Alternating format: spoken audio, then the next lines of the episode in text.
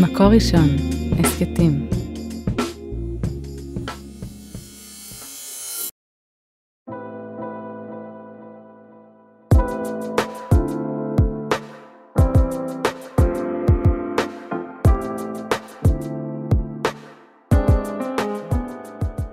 שלום לכולם, כאן שירת מלאך בפרק חדש של הסקט עד האהבה. היום יש לנו נושא מדהים, מיניות ורווקות, ויש לנו גם אורחת מדהימה, מאור קפלן, אחותי הצעירה. שלום מאורי. אהלן. כיף שאנחנו יושבות ככה גם בסטינג הזה. ממש כיף, מרגש. כן, אז מאור, בואי תספרי על עצמך, ואחר כך נצלול קצת לנושא הזה של מיניות ורווקות. אז אני עוסקת עשר שנים בנושא של מיניות בריאה במרחב הדתי, מעבירה סדנאות, השתלמויות לנשים, ליועצות, לנערות, להורים, עושה דוקטורט באוניברסיטת חיפה על מיניות של בני נוער דתיים, וגם נשואה ואימא לשישה, ברוך השם. כן, זה קטע ששתינו עוסקות בתחומים כאלה של, של מה? של נשיות, רווקות, מיניות. כן, נושאים שיש להם איזה הדהוד בעולם, נושאים שיש בהם מורכבות, יש לנו הרבה נקודות ממשק. כן, את, את אומרת שזה אקראי, או שזה נגזר עלינו מלמעלה? יש מצב שזה עבר לנו ואיפשהו בדם. כן, שתינו תמיד מזכירות את סבתא, הרבנית נריה. ואת סבא. כן. טוב, אבל בואי ככה נצלול באמת למיניות ורווקות. את יודעת, יש לי קורס על מיניות ורווקות. וכל פעם שאני מעלה אותו, אז אני מקבלת כל מיני הודעות וואטסאפ כאלה של מיניות ורווקות, מה הקשר? מיניות זה לנשואות, את מעודדת לא לשמור נגיעה וכל מיני שאלות כאלה. את עדיין מקבלת אותם? עדיין, באופן קבוע כבר עשר שנים. אז בעיניי זה חוסר הבנה של המושג מיניות, או האופן שבו אני מתייחסת למיניות. כשאני מדברת על מיניות, אני לא מתכוונת ליחסי מין. באנגלית זה הבחנה יפה בין מיניות סקשואליטי ובין מין סקס. מין זה הפרקטיקה המינית, מעשים מיניים. האם הבן אדם פעיל מינית, לא פועל, פעיל מינית, שומר נגיעה, לא שומר נגיעה. כשאני מדברת על מיניות, אני לא מדברת על פרקטיקה, ואני לא מדברת על מעשים. אני מדברת על הוויה, על אנרגיה, על משהו שקיים בתוכנו. אפשר לקרוא לזה הורמונים, אפשר לקרוא לזה תשוקה לחיים, אפשר לקרוא לזה יצריות, אפשר לקרוא לזה כוחות החיים שבגוף. שזו תפיסה חדשה, כי באמת אני חושבת שהשאלות האלה שאני מקבלת, ומן הסתם גם את, הן מתבססות על איזו הנחה, שאישה בוגרת ובשלה מביאה לידי ביטוי את המיניות שלה בחיי נישואין. והלכות נידה זה לנשים נשואות. והדרכת קלה זה למי שהיא קלה. וכל המרחב שלפני, גם אם הוא לוקח שלושים שנה, או עשרים ושבע שנה, או שלושים וחמש, זה מרחב שהוא בהמתנה למימוש של מיניות, במרחב של זוג נשוי. אז אני באמת מסתכלת על זה אחרת. אני חושבת שהסיפור המיני שלנו מתחיל ממתי שאנחנו נולדים. כלומר, כבר כשאנחנו ילדים, יש לנו איזה סיפור עם הגוף שלנו, סיפור שאנחנו מספרים על עצמנו. סיפור שאנחנו מספרים על בני המין השני. ערכים שאנחנו מקבלים בבית, האם זה נושא מדובר או לא מדובר, האם יש רשות להיות אדם גופני, או שאמורים להתעסק כל הזמן בדברים רוחניים. תני לי דוגמה מהבית שלנו, שככה יותר נתמקד. אני זוכרת שפעם באתי ביחד איתך לבקר את סבתא נריה, ואת אמרת לתינוקת שלך, אז היא הייתה תינוקת, היום היא כבר נשואה, יפהפייה שלי. אני זוכרת את סבתא נריה אומרת לך, זו לא מחמאה. תגידי לה שהיא טובת לב, תגידי לה שהיא נדיבה, יפהפייה, זו לא מחמאה. מעניין, אני לא זכרתי את זה, כן. אז זה מסר, מסר שאומר, יופי זה לא דבר חשוב, פנימיות זה כן דבר חשוב. Mm-hmm. האם משקיעים בלבוש או קונים רק בגדים יד שנייה? האם מותר לרקוד? האם יודעים לנשום, לעצור ולנשום, להשתמש בגוף כדי להירגע? האם הגוף נוכח בבית, או שהוא רק בחוגים, כאילו, בחוג כדורגל, בחוג מחול, או שאפשר להביא משהו מהאיכות הזו גם לבית? האם זה נושא מדובר? אז המפגש הזה עם, עם הגוף ועם הנראות, זה מפגש מיני? זה מפגש שהוא חלק מההוויה המינית.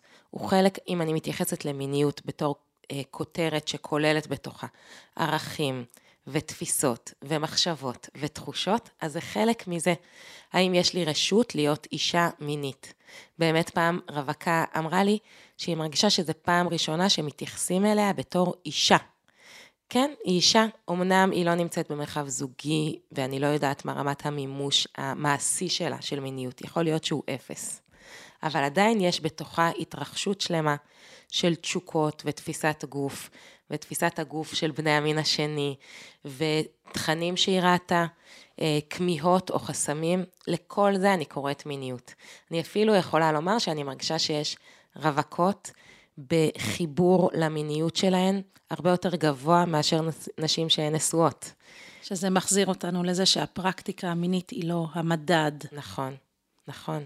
כן, ואם אני ככה חושבת על אותה ילדה, שקיבלה את המסרים בבית, והתבגרה ועברה גיל התבגרות, שבו היא פגשה את הגוף שלה ואת ההתפתחות של הגוף, שזה מקום יחסית, לפחות בשנים האחרונות, ולדעתי הרבה בזכותך, יש לו יותר מקום היום, לדבר על מיניות בריאה בבתי ספר, באולפנות, בישיבות לא מספיק, אבל זה לפודקאסט אחר.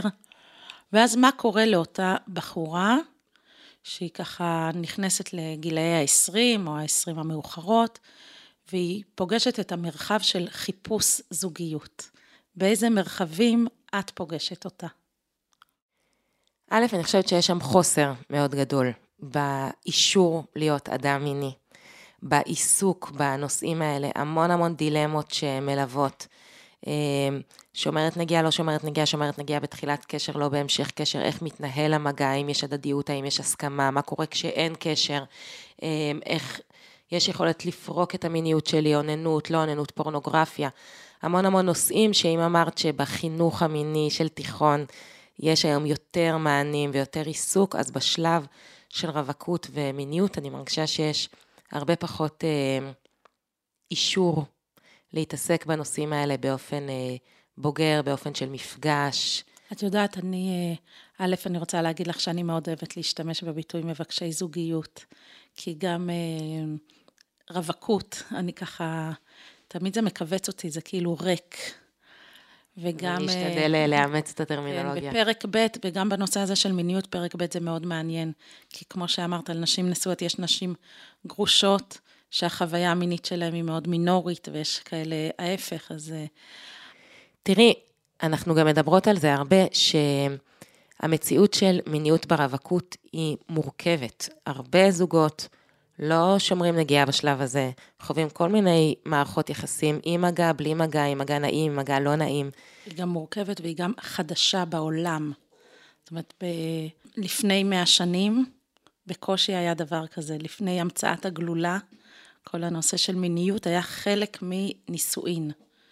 והיום גם התפיסה שאת מביאה היא רחבה הרבה יותר, וגם הפרקטיקה המינית יכולה להיות בכל מיני אפשרויות.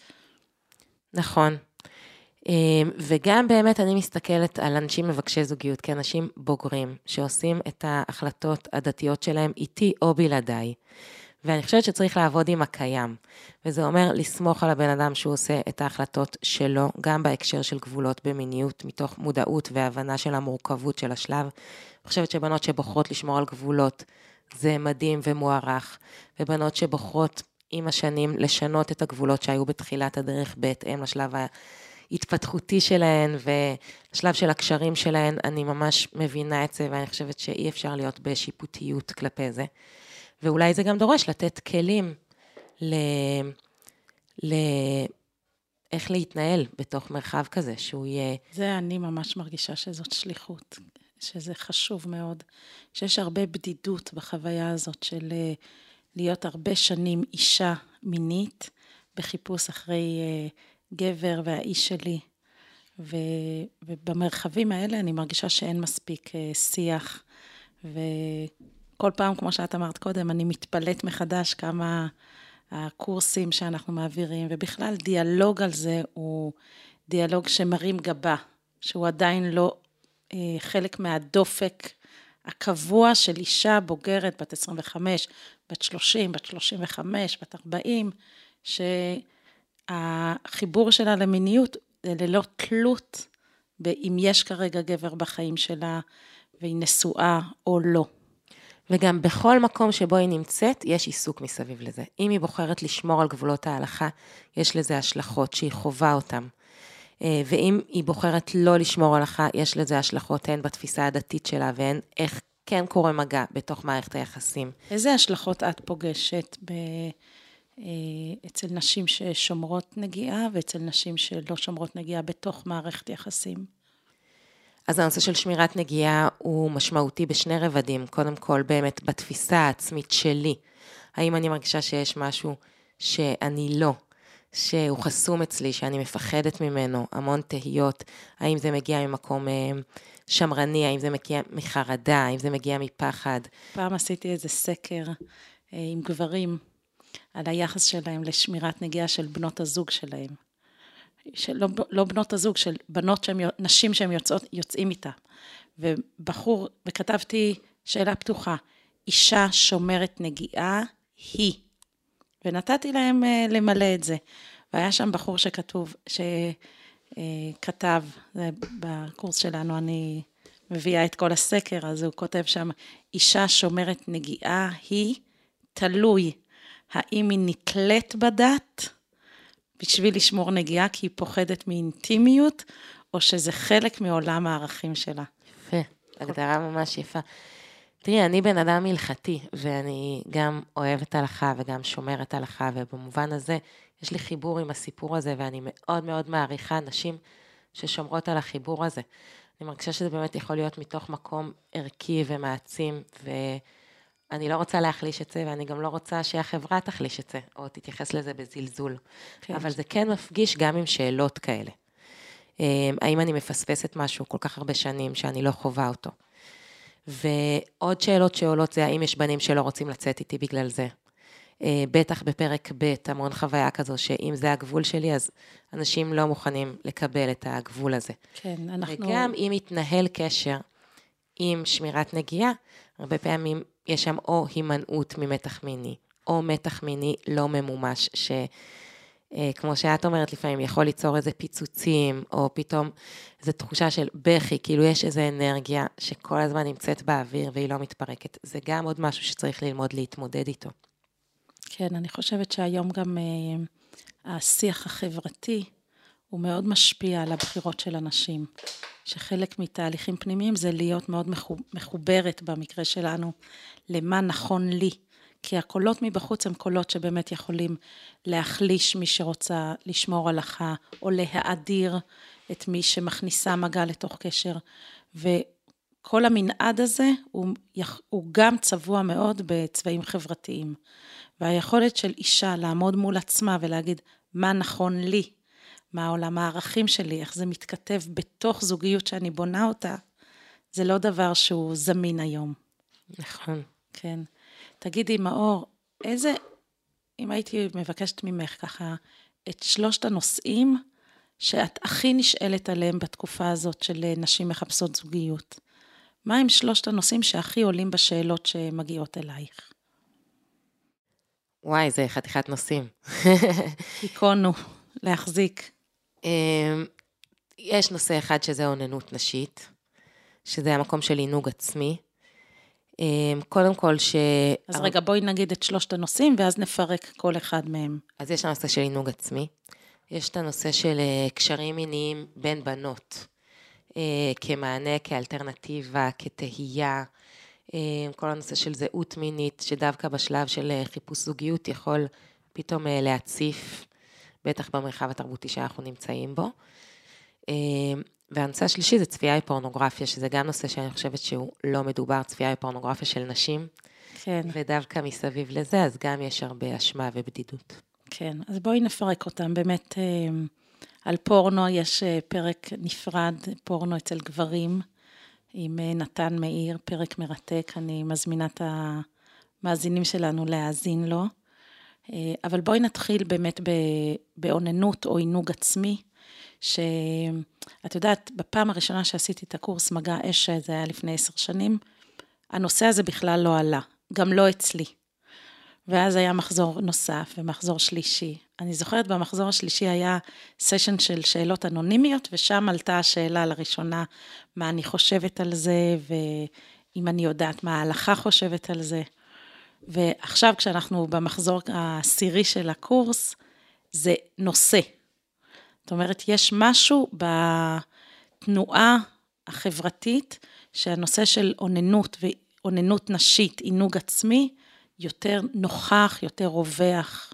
אני לא יודעת אם זה יותר רווח או יותר סבבה לשאול, או שיש יותר מסגרות. אין לי נתונים על זה, ואין לנו בכלל נתונים על עוננות נשית בחברה הדתית, בדוקטורט, בעזרת השם.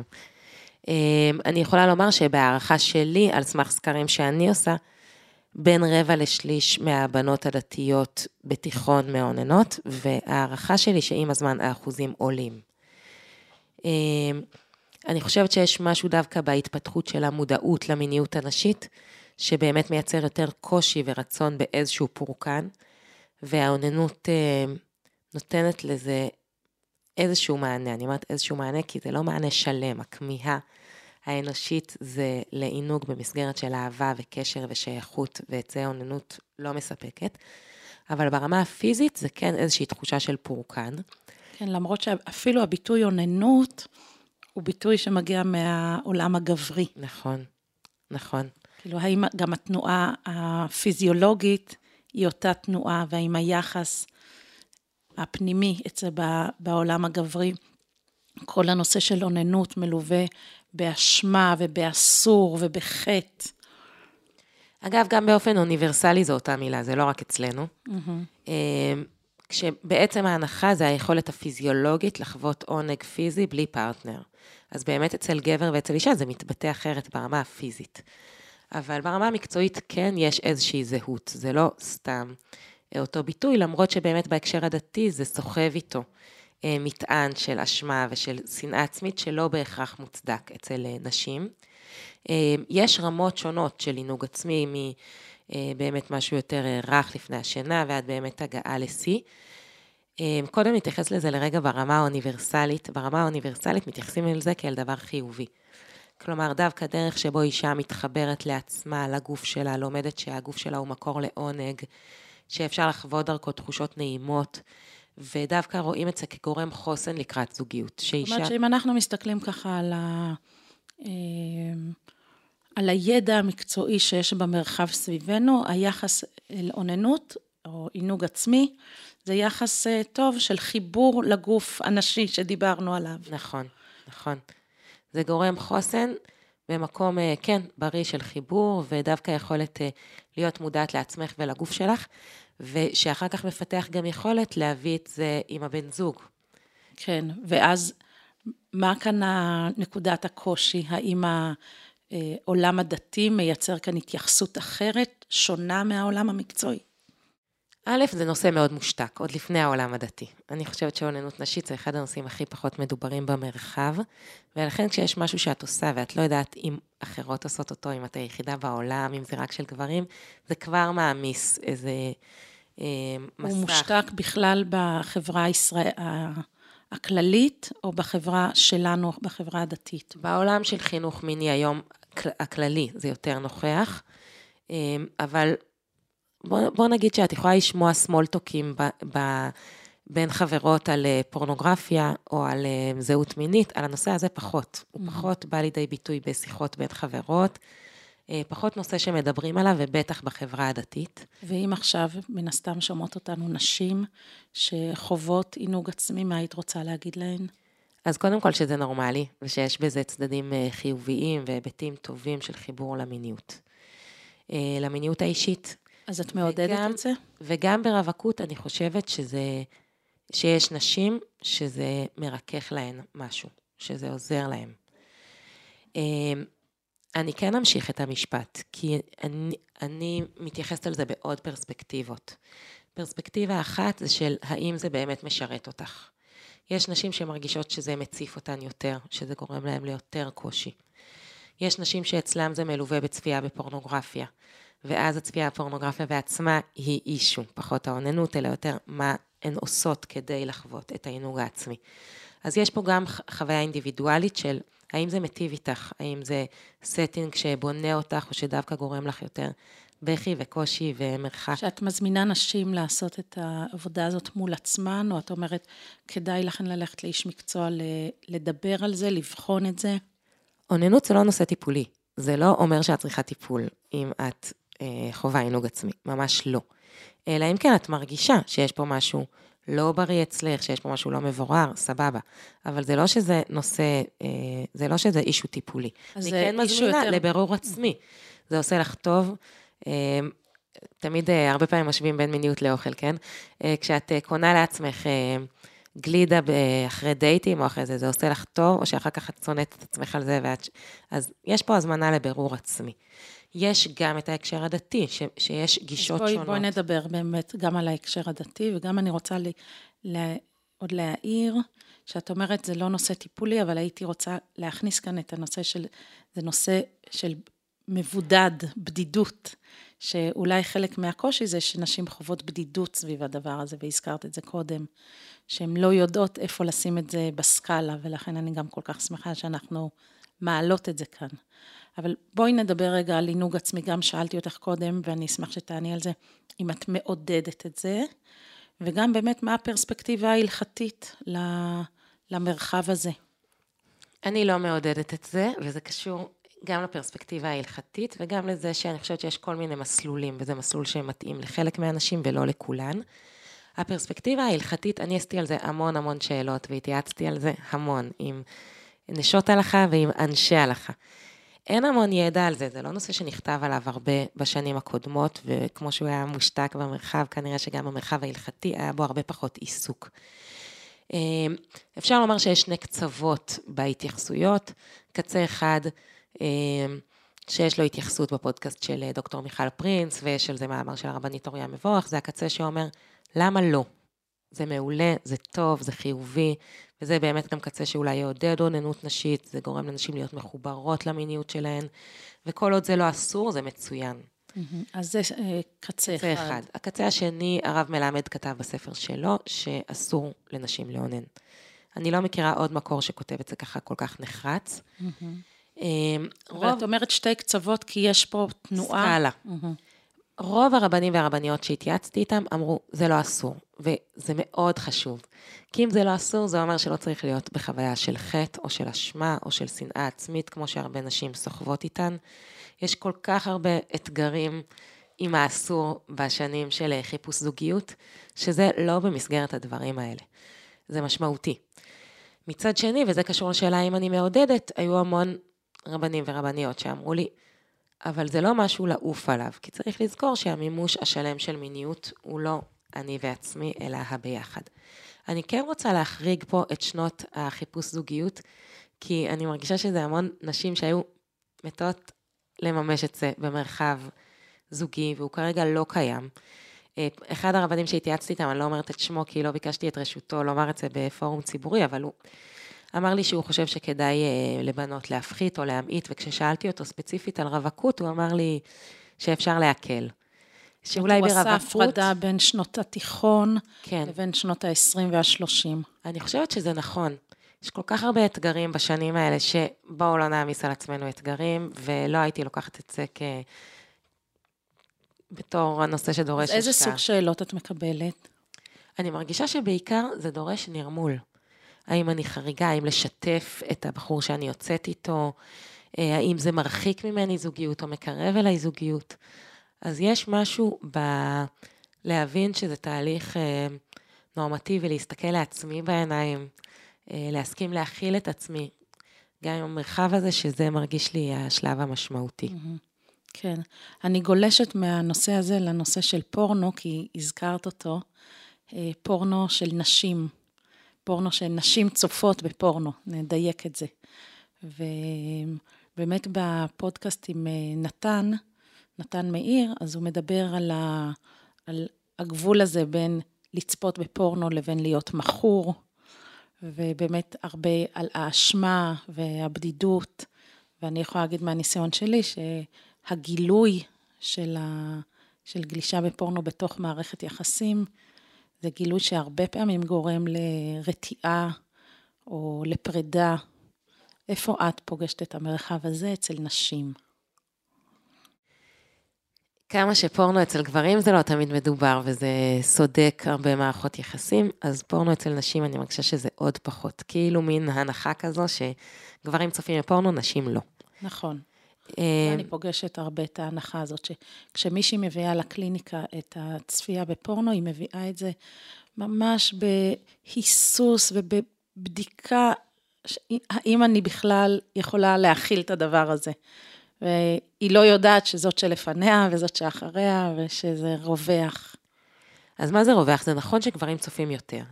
אצל נשים אנחנו כמעט תמיד על עשרים וחמישה אחוז, שזה הרבה פחות מגברים. עשרים וחמישה אחוז זה... מקרב הנשים בגילאים האלה נגיד? כן. עשרים עד ארבעים. אז זה לא כמו גברים, אבל זה לא מעט. זה כן... כי גברים זה... בוא נגיד בין ארבעים לשבעים לתשעים, תלוי מחקר.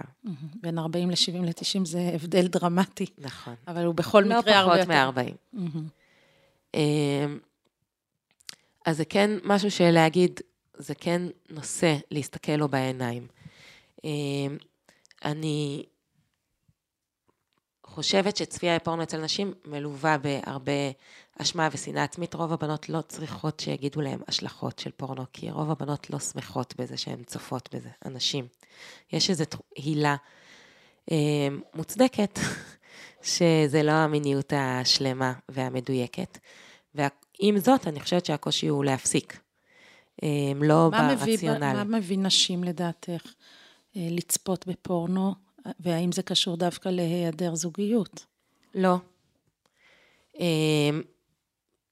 יש שלוש סיבות למה צופים בפורנו. אחת זה חשק מיני, לא ממומש. השני זה בעצם דרך להתמודד עם מתח או חרדה. יש לי מחר יום מלחיץ בעבודה, מלא זמן לא הציעו לי מישהו, יש לי דייט מלחיץ, כאילו, מה אני עושה ברגעים האלה? אז יש מי שתצא לריצה, ויש מי שתתקשר לחברה שלה, ויש מי שתצפה בפורנו. ויש מי שתאכל גלידה. בדיוק. ויש שימוש בפורנו שיותר קשור באמת לכמו חור שחור בנפש. טראומות, חוסר ביטחון מהותי, משהו לא מעובד מהילדות, שאז זה כמו איזה, קשה להכיל את החור השחור, אז כל הזמן בורחים ממנו. לדברים משקיפים. כאב לא מעובד. נכון, נכון. אצל בנות הצפייה בפורנו, אצל נשים, בשונה מגברים, זה פחות על הסטייל הראשון של חשק מיני לא ממומש, כי אצל הרבה נשים, דווקא החשק המיני הלא ממומש לא מביא לצפייה בפורנו, אלא לדברים אחרים. בדרך כלל זה כן יושב, או על התמודדות עם מתח וחרדה, או על משהו אחר לא... לא מטופל. וזה משהו שאת אומרת, נשים, גם אם אתן צופות, ת, תימנעו מזה, תת, תתאמצו שזה לא יהיה חלק מהחיים שלכם. כן. אבל לא מתוך אשמה ושנאה עצמית, וכאילו, איך נפלתי לזה שוב, אלא מתוך עבודה שרוצה ב... להיות טובה יותר. הבדידות והזה אף פעם לא עושים טוב. אני חושבת ש... אנחנו רואים, אגב, זה אני אומרת לא רק לנשים מבקשות זוגיות, גם לנשים בתוך זוגיות. אנחנו רואים שפורנוגרפיה היא מתקשרת עם זוגיות יותר קצרה, ועם פחות סיפוק בחיים המיניים. כלומר, כן, אני לא מאחלת לנשים לצפות בפורנו, אבל אני מאחלת להן שהתהליך הזה יהיה מתוך חמלה. חמלה עצמית. חמלה עצמית. כן. מתוך מקום שמבין אותך ומסתכל עלייך בעין טובה, ולא נבהל מעצמך, ופשוט רוצה להגיע למקום טוב יותר ומדויק יותר. כן, שזה ממש, בכלל תנועה נפשית של חמלה, של נשים שבתקופה של חיפוש זוגיות, והן כועסות על עצמם, למה לא החזקתי את הקשר הזה, והאשמה, והרבה קולות מבחוץ, שאת כזאת ואת בררנית, ו... וכשזה מתיישב באמת על השנאה העצמית הזאת, זה מאוד מלבה אותה. נכון. ולהיות נכון. בחמלה, זה להיות בחמלה... בעוד מרחבים בחיים, גם בפורנו וגם בעוד מקומות שככה מאתגרים בחיפוש זוגיות. נכון. כן. הנושא האחרון או השלישי שככה דיברת עליו, זה קשרים בין נשים. אולי טיפה נרחיב את השאלה בכלל, או אולי את תגידי לנו איזה, איזה, איך, באיזה אופן את מקבלת את השאלות האלה. קודם אני אגיד פיזיולוגית, בעצם... רגע, בואי נתחיל דווקא לא פיזיולוגית. כשאת מקבלת שאלות מנשים על פתק בסדנה או בוואטסאפ, איך השאלות מגיעות אלייך? אני נמצאת בדירת שותפות, יש לי חברה ממש טובה. מתישהו הגענו לאיזה מצב כזה שכל פעם שמישהי חוזרת מדייט דפוק, אנחנו מתנחמות בללכת לישון ביחד, עושות תנאים אחת לשנייה, ולאט לאט אני מוצאת את עצמי במצב שאני מחכה לדייטים דפוקים בשביל להגיע לסיטואציה הזו. אז זו דוגמה לשאלה. כן. בואי ניתן עוד דוגמה. יש לי חברה מאוד מאוד מאוד טובה, הקשר שלנו הוא גם מאוד מאוד רגשי, ואנחנו ממש העוגן אחת של השנייה בשנים האלה, וזה גם הגיע לקטע פיזיולוגי, לקטע מיני. אני מרגישה שאני חייבת אותה בחיים שלי, אני לא יכולה בלעדיה, אנחנו גם לא מצליחות להפסיק את הקטע המיני, למרות שניסינו הרבה פעמים, ואני מתלבטת האם זה חוסם אותי מלמצוא זוגיות, האם זה מרחיק אותי מהאיש שלי, אולי בכלל זה אומר שאני לסבית. כן, אז בעצם השאלות האלה הן שאלות שמציאות החיים שלי מזמנת לי ממשק עם נשים, או ממשק עם שותפה, או החסר שלי בבן זוג יוצר חיבור רגשי עם בת זוג, שגם היא חובה את הבדידות שלה. והאם אני, אפשר להגיד, בקבוצת סיכון, או האם המציאות שאני חיה בתוכה מזמנת לי אפשרויות ש... כדאי לי לבחור בהם, או שאני מתלבטת אם לבחור בהם? יש מושג שנקרא הומוסקסואליות מצבית. זה בעצם אומר שבבסיס את לא לסבית, או את לא חייבת להיות לסבית, אבל המצב שבו את נמצאת מזמן לך את האפשרות הזו ביתר קלות, ומזמן לך קשרים כאלה. בספרות המקצועית, מה למשל... אסירות תמיד נותנים נכון, דוגמה. נכון, נכון, אבל אפשר גם לומר יותר בקטנה, פנימיות של בנות נוער ובני נוער, כאילו האובייקט הזמין, זה, זו אישה. זה הגדרה, האובייקט הזמין? זו הגדרה שלי. Mm-hmm. ובטח לנשים שהקשר הרגשי מאוד פותח את המיניות, כאילו כשיש קשר רגשי, זה הרבה פעמים מפתח אינטימיות פיזית.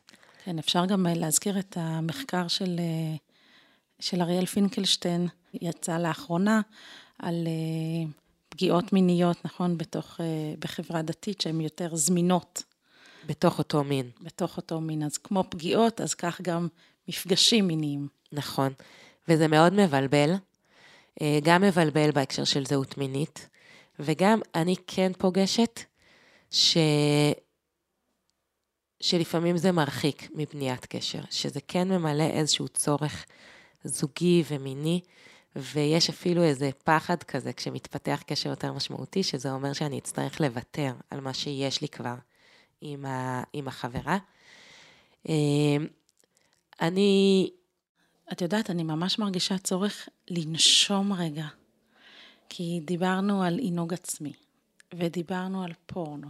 ועכשיו אנחנו מדברות על מערכות יחסים בין, בין נשים, זה נושאים אה, ככה כבדים, לא רק שאני מחפשת את בן הזוג שלי לאורך כל כך הרבה זמן, כאילו, נלווה לזה אה, דברים, דברים שבגוף. נכון, ואני דווקא מרגישה איזו נשימה לרווחה, שכאילו מדברים על כל כך הרבה השלכות של החיפוש זוגיות בכל מיני מערכות יחסים, עם ההורים ועם האחים ועל דייטים. וזה עוד מימד שמתחוללים בו המון דברים שאולי כדאי להתייחס אליהם. אולי יש משהו ביכולת להוציא את זה לאור, שהוא יכול לתת דווקא לנשום. כן, מעניין. שתי, ה... שתי החוויות האלה שאנחנו מביאות. אז בואי נחזור רגע רק לנושא הזה של הקשרים. קשרים, כן. מה, מה את עונה לאותן נשים? אני משתדלת בסך הכל, כשאני מדברת עם אנשים, להיות רכה, אבל בזה אני לא כל כך אופטימית.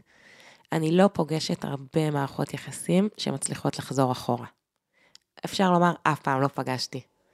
זאת אומרת, מערכות יחסים בין נשים שהן כבר קיימות, אז יש בהן משהו מאוד חזק ומדביק, מדביק אחת לשנייה.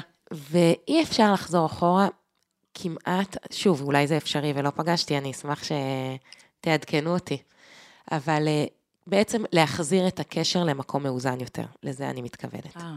בעצם לומר, אוקיי, החברות הזאת יותר מדי בשבילנו, יותר מדי בהיבט המיני או הרגשי, בוא נחזור להיות כמו שהיה פעם. בהתחלה. כן, פחות אובססיבי, פחות פיזי, את זה אני לא פוגשת, אני פוגשת המון נשים שמחליטות את זה, בגלל שבין נשים אין לנו גבולות, בקטע טוב, אין שמירת נגיעה, אין איחוד, אנחנו המון ביחד, אז איך בדיוק זה אמור להפסיק? כן, כשיודעים את העוצמה של המגע. נכון. לכן אני ממליצה לנשים ממש, אני אומרת זה ממש בכי לטווח הקצר, זה להתמודד עם חוסר שהוא ממלא את הנפש, זה כאילו געגוע וכמיהה, שזה באמת להסכים להיפרד ולהסכים לעמוד מול הקושי, כי כן, תמיד יהיה... שזה גם יהיה... פיזיולוגי וגם רגשי. מאוד, מאוד, מאוד, זה ממש, ממש, ממש קשה. אבל בעצם את אומרת, אם עכשיו שומעות אותנו, שתי שותפות, שיש ביניהם איזה מפגש מיני או רגשי מאוד עוצמתי, אם, אם אתן רוצות באמת להיפתח למרחב של זוגיות, עם גבר, בריאה וטובה, אז שמישהי מכאן תעבור לדירה אחרת. זה מה שהייתי אומרת. זה כאילו להתכתב עם מה את רוצה באמת. ואם זה מה שאת רוצה באמת, אז את צריכה לעשות את הצעדים שיקרבו אותך לזה. ואולי זה באמת קשור דווקא לזהות מינית. יכול להיות. אז בואי נדבר על זה קצת. הסיטואציות שאני דיברתי עליהן, הן לא סיטואציה של מישהי שכל החיים מרגישה שנמשכת רק לבנות, ושבנים זה לא הסיפור שלה, ואז זה יתממש בדירת רווקות. זה סוגיה בפני עצמה, ומי שמתלבטת על הזהות המינית שלה באופן עמוק, שהיא מרגישה שזה לא הומוסקסואליות מצבית, אלא זה סיפור חייה. אני ממש ממליצה לה לעשות עבודה אמיתית וכנה של ברור, מול איש מקצוע, ולהיות בכנות מול, ה... מול הסיפור האישי שלה. כן, שזה... לא על זה אנחנו מדברות. לא על זה. Mm-hmm. אנחנו מדברות על נשים שברור להם שבבסיס הן יכולות להתאהב, הם גם חוו הרבה פעמים קשרים משמעותיים, ומשיכה ומגע עם בנים אפילו, אבל הסיטואציה ההובית שלהם היא כזו שהכניסה אותם למרחב מפצה. והרבה פעמים המרחב המפצה הזה הוא בסופו של דבר מרחיק מקשר זוגי עם גבר. כן. טוב, אז אחרי שאני נושמת, ושמחה שהבאנו את הדברים באור יום, בואי ככה נסכם את הדברים הטובים ש... שבריאים להביא לתוך קשר בריא בין גבר ואישה שככה יוצאים לדייטים. איזו מיניות היא מיניות שאת אומרת היא מבורכת בתוך קשר? נסיים ככה באיזה משהו שנותן אופק בריא. אני ממש מאמינה באהבה. אני ממש מאמינה שתשוקה היא אחד החומרים הטובים של אהבה. וכשאנחנו מסכימים להיות, כשאנחנו מסכימות כנשים, להיות מחוברות לתשוקה שבנו, אני מרגישה שאנחנו נשים שאוהבות יותר את העולם, את עצמנו ואת היצירה שלנו. תשוקה מינית היא לא מתבטאת רק כלפי בן זוג, היא מתבטאת בכלל באומץ לחיות את החיים בעוצמה גבוהה עם האש שבחיים. יש הרבה אנרגיות, כן? יש רוח ומים, אבל אש זה עוד אנרגיה. שאצלי וגם בעוד מקומות היא מתחברת עם מיניות בטנטרה ולהבדיל, כשמדברים על ארבע יסודות. אז אני מרגישה שכשאישה מסכימה להיות אישה בתשוקה, זה גם נותן לה עוד עומק לחיים, עוד אה, עוצמה לחיים, וגם אה, מדליק משהו כש... מסביב. כשהיא נפגשת עם, אה, עם גברים, כשהיא נכנסת לתוך קשרים. ואני אומרת שוב שאפשר גם לעשות את זה בשיא הזהירות. אני מרגישה שהמפגש עם האש הזו ממש לא חייב להיות אה, אש שורף. אש ששורפת. זה יכול להיות מתחממת. בזהירות ובעדינות וברוגע ובשמירת הלכה, כל אחת והמרחב שלה. אבל אני מאמינה שזה יכול להביא הרבה טוב. כן. תודה, תודה מאור קפלן. תודה אחותי על העבודה המדהימה שלך. כן, כיף לנו יחד. אני מסתכלת מלמטה במעריצה. ותודה לאוהד רובינשטיין על ההקלטה והסאונד ו...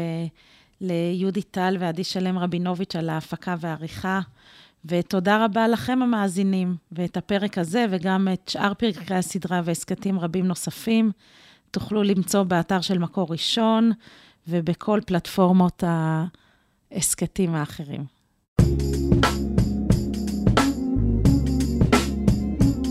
מקור ראשון, הסקטים.